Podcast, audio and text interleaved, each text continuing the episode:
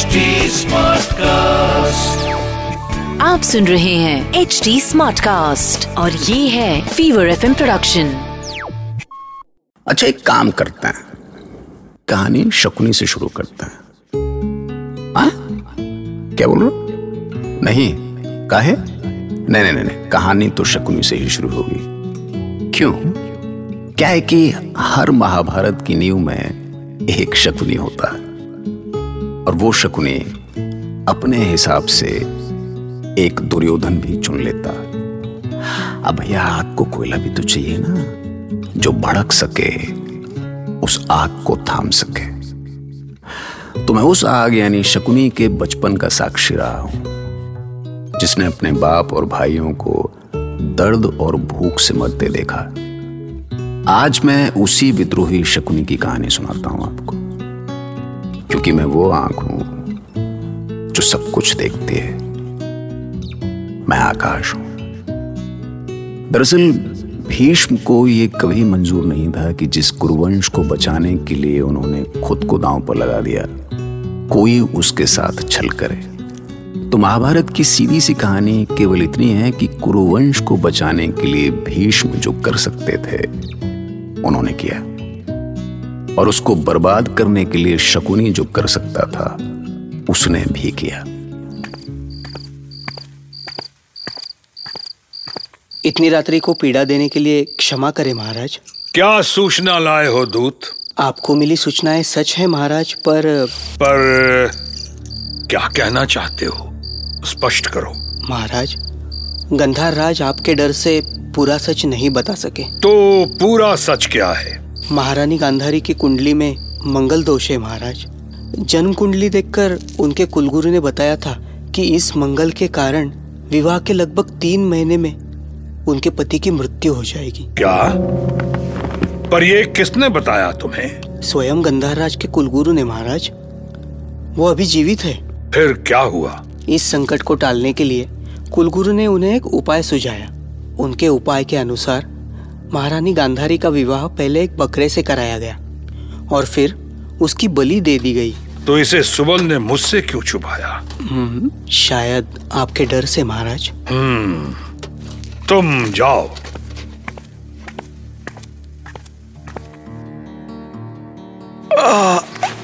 ईश्वर ईश्वर। बहुत भूख लगी है पिताजी। नींद नहीं आ रही है मैं सोने की कोशिश करो बेटा। कल कुछ करता हूँ। पिताजी कहीं से भी भाइयों के लिए भोजन ले आइए पिताजी। वो भूख से कंकाल हो गए हाँ। हाँ बेटा अभी सो जाओ। एक तो भीष्म ने गलत फहमी के चलते शकुनी उसके भाइयों और पिता को कारागार में सड़ा दिया था। और ऊपर से उन्होंने शकुनी की बहन गांधारी को यह भी नहीं बताया था कि जिस धृतराष्ट्र से विवाह करने के लिए उसे वो उठा लाए हैं, वो अंधा है। गलत बात थी ना? हाँ हम सभी इस तरह की गलतियाँ करते रहते हैं। तो भाई, कुछ तो होना ही था। सो हो गया।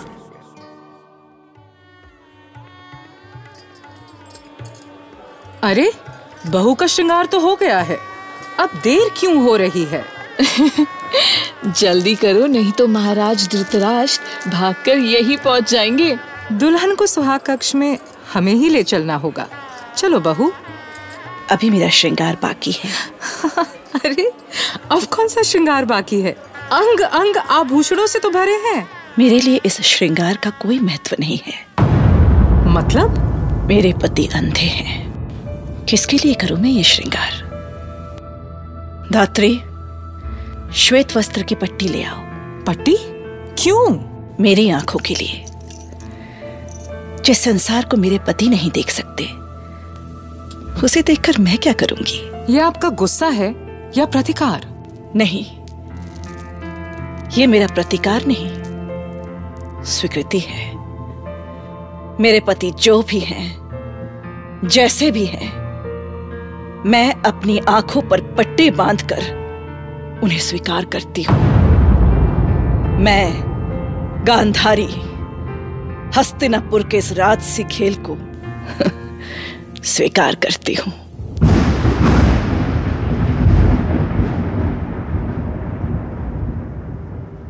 हे ईश्वर, ये ये मुझे किस जन्म के बाप का दंड दे रहा है तू? गांधार राज के सामने उसके बेटे दाने दाने के लिए तड़प रहे हैं। कितना बेबस और लाचार बना दिया है तूने। शक्ति और सत्ता का ये कौन सा क्रूर चेहरा है जो किसी के जीने का हक छीन कर आनंद मना रहा है? तू ये कैसे दिन दिखा रहा है परमेश्वर? इससे तो अच्छा होता कि कि महाबली भीष्म हमारी बलि ही ले लेता। एक बाप को अपनी आँखों के सामने अपने बच्चों को मरते हुए तो नहीं देखना पड़ता। पिताजी देखिए पिताजी। क्या हुआ शकुनी? क्या हुआ पुत्र? चुप क्यों है पिताजी? हमारे भाई एक एक करके ज्ञातन और भूख से मर रहे हैं और आप आप चुप हैं। हमारे भाइयों की सड़ती देह कंकाल देखकर आप चुप हैं पिताजी। जिनके कारण हमारा जीवन नरक बन गया जिनकी मनमानी अहंकार क्रूरता से हमारा छिन गया उनके लिए आपके मुख से एक शब्द नहीं निकलता। धिक्कार है आपको धिक्कार है आपको पिताजी धिक्कार है। जी, जी, जीवन पर मेरी पकड़ छूटती जा रही है पुत्र शकुनी। मैं जानता हूँ मैं जानता हूँ कि मेरे बेटों की आत्मा मुझे कभी क्षमा नहीं करेगी। पर मैं क्या करूँ? मैं लाचार हूँ।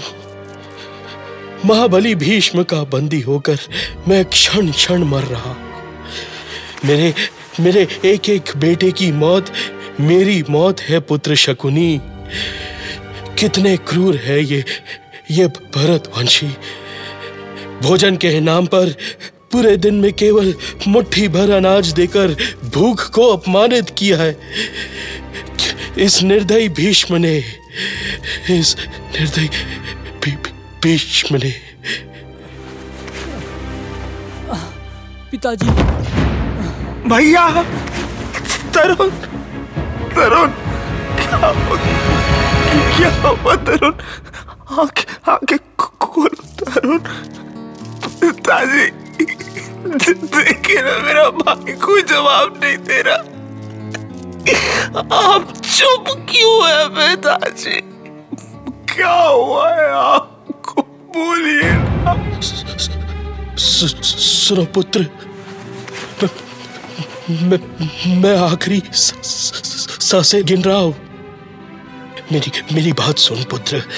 मैंने मैंने भीष्म से तुझे प्राण दान देने का वचन लिया है। इसीलिए वो तुझे जीवित छोड़ देगा।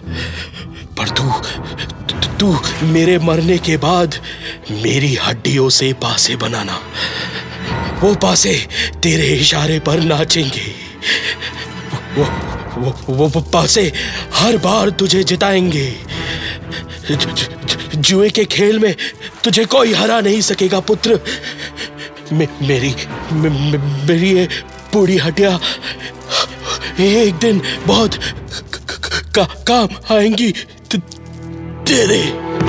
पिताजी आपने भी नहीं दिया ना मेरा साथ। अकेला छोड़ दिया मुझे। आप मर नहीं सकते पिताजी। आप मर नहीं सकते कभी। आपको भीष्म ने मारा है। उस अत्याचारी ने मेरे सारे भाइयों को मारा है। पर याद रखना भीष्म। मेरे पिता ने मेरे ये घुटने अपने हाथों से तोड़े हैं। केवल इसलिए कि उनके लंगड़े बेटे को सदा याद रहे कि उसे कुरुओं से प्रतिशोध लेना है। आज मैं गंधार राज सुबल का बेटा अपने भाई, बंधुओं और पिता के शवों को साक्षी मानकर प्रण लेता हूँ। कि जैसे मैंने अपने परिजनों को मरते देखा है, वैसे ही तू अपने परिजनों को मरते देखेगा। जैसे तूने मेरे अपनों की बलि ली है, वैसे मैं तेरे परिजनों की बलि का साक्षी बनूँगा। सुन लो कुरुवंशियों, जब तक मेरा ये प्राण पूरा नहीं होता, तब तक मैं हस्तनापुर नहीं छोड़ूँगा। जिस हस्तनापुर पर इतना घमंड है ना विश्व उस समय मिट्टी में मिला दूँगा। हस्तिनापुर को मिट्टी में मिलाने का अपना प्रण मैं कभी नहीं भूल सकता। विश्व पिता की अस्थियों से बने पासे जब तक मेरे पास है, तब तक प्रतिशोध की ये आग धधकती रहेगी और उस आग में जलेगा सारा गुरुवंश। उस आग में जलेगा तेरा अहंकार और तेरी शक्ति। तिल तिल करके चलेगी। तिल तिल करके चलेगी पितामा भीष्म तिल तिल करके चलेगी। मामा? आप यहाँ अकेले क्या कर रहे हैं? अकेला। अरे क्या सोच रहे हैं आप? मैं कब से आपको ढूंढ रहा हूँ? मैं मैं अपने भांजे का भविष्य ढूंढ रहा हूँ। कौन सा भविष्य मामा? कैसा भविष्य? अब बचा ही क्या है? और मुझे सबसे बड़ा दुख यह है कि आप भी पिता पितामह के सामने कुछ नहीं बोले। हम सब कुछ सब कुछ जीत कर भी हार गए मामा और आप चुपचाप खड़े देखते रहे। एक शब्द भी नहीं बोले। कितनी बड़ी बड़ी बातें की थी आपने। सब भूल गए आप। बस करो भांजे। बस करो। मैं सब कुछ भूल सकता हूँ पर तुम्हारे माथे पर उभरी चिंता की लकीरों को कभी नहीं भूल सकता। तुम्हारे सपनों के इंद्रप्रस्थ को कभी नहीं भूल सकता भांजे। अब कौन सा इंद्रप्रस्थ? कौन सा सपना मामा? सब कुछ मिट्टी में मिल गया।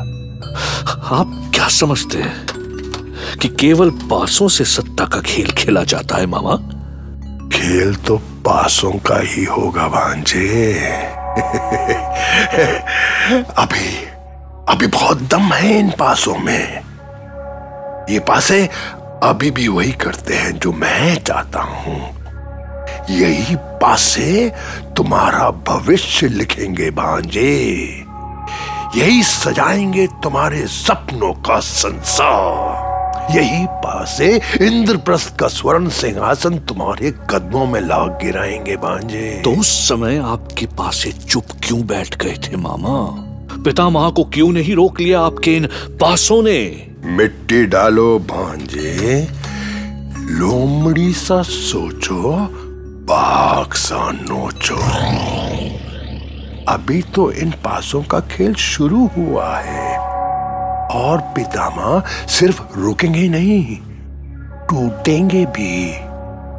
पांडव हाथ से गए हैं जात से नहीं। एक बार फिर बुलाओगे तो वो फिर आएँगे। क्यों बहला रहे हो? मैं इतना भी भोला नहीं हूँ कि आपके बुलावे में आ जाऊँ। ये बुलावा नहीं सच है भांजे। तुम एक बार फिर से अपने पिता के पैर पकड़ो। गिड़खड़ाओ कौन से कि वो एक बार बस एक बार फिर पांडवों को हस्तिनापुर बुलाएँ एक बार। उन्हें वापस हस्तिनापुर बुलाए। पिताश्री उन्हें फिर से क्यों बुलाएँगे? और बुला भी लें तो वो भला क्यों आएँगे?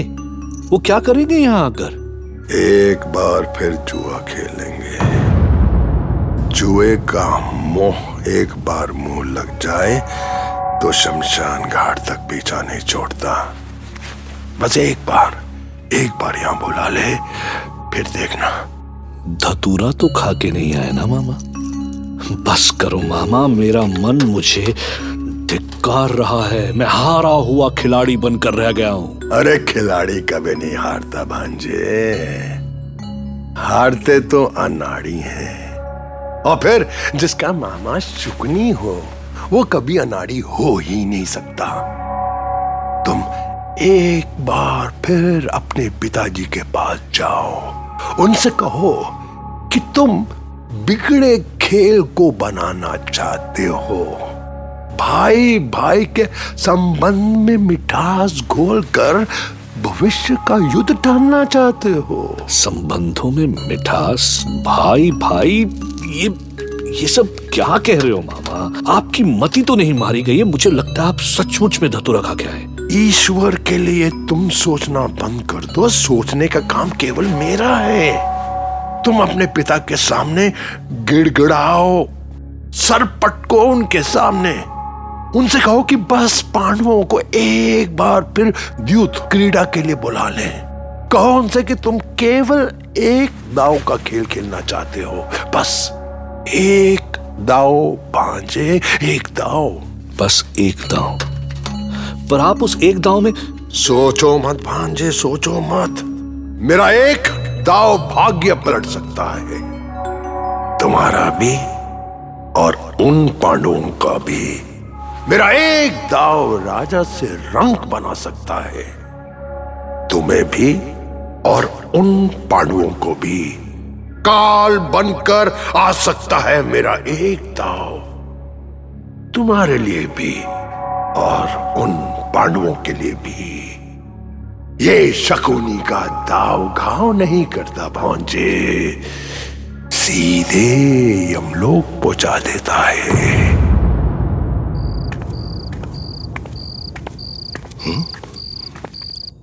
पुत्र दुर्योधन तुम तुम इतनी रात में? क्या हुआ पुत्र? सब ठीक तो है? कुछ भी ठीक नहीं है पिताश्री। आपने तो मेरी नींद ही छीन ली। मेरा चैन छीन लिया। जीते जी जीते जी मार दिया मुझे पिताश्री। ईश्वर के लिए ऐसी बातें मत करो पुत्र। मैंने जो कुछ भी किया है तुम्हारे भले के लिए किया है पुत्र। असत्य मत बोलिए पिताश्री। आज तक आपने जो भी किया है पितामह के डर से किया है। मैं किसी से भयभीत नहीं हूँ पुत्र। पितामह की सलाह गुरुकुल की परंपरा के अनुसार ही थी। यदि यदि वो ऐसी सलाह ना भी देते तो भी मेरा निर्णय वही होता क्योंकि बस कीजिए।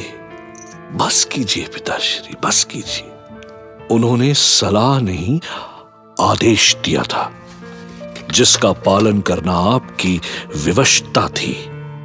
क्योंकि आप सदा भयभीत रहे हैं उनसे, सदा भयभीत रहे हैं।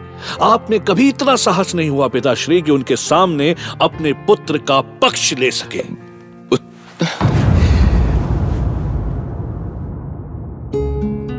क्या है कि दुर्योधन तो शकुनी का बस एक मोहरा था? ज़िंदगी में कई दौर आते हैं जब मोहरा बन जाना हमारी मजबूरी हो जाती है। और हम सिर्फ़ किसी और के इशारों पर चलते हैं। पर उससे भी ज़्यादा भयानक है धृतराष्ट्र बन के बार बार गलतियों को दोहराते जाना। महाभारत।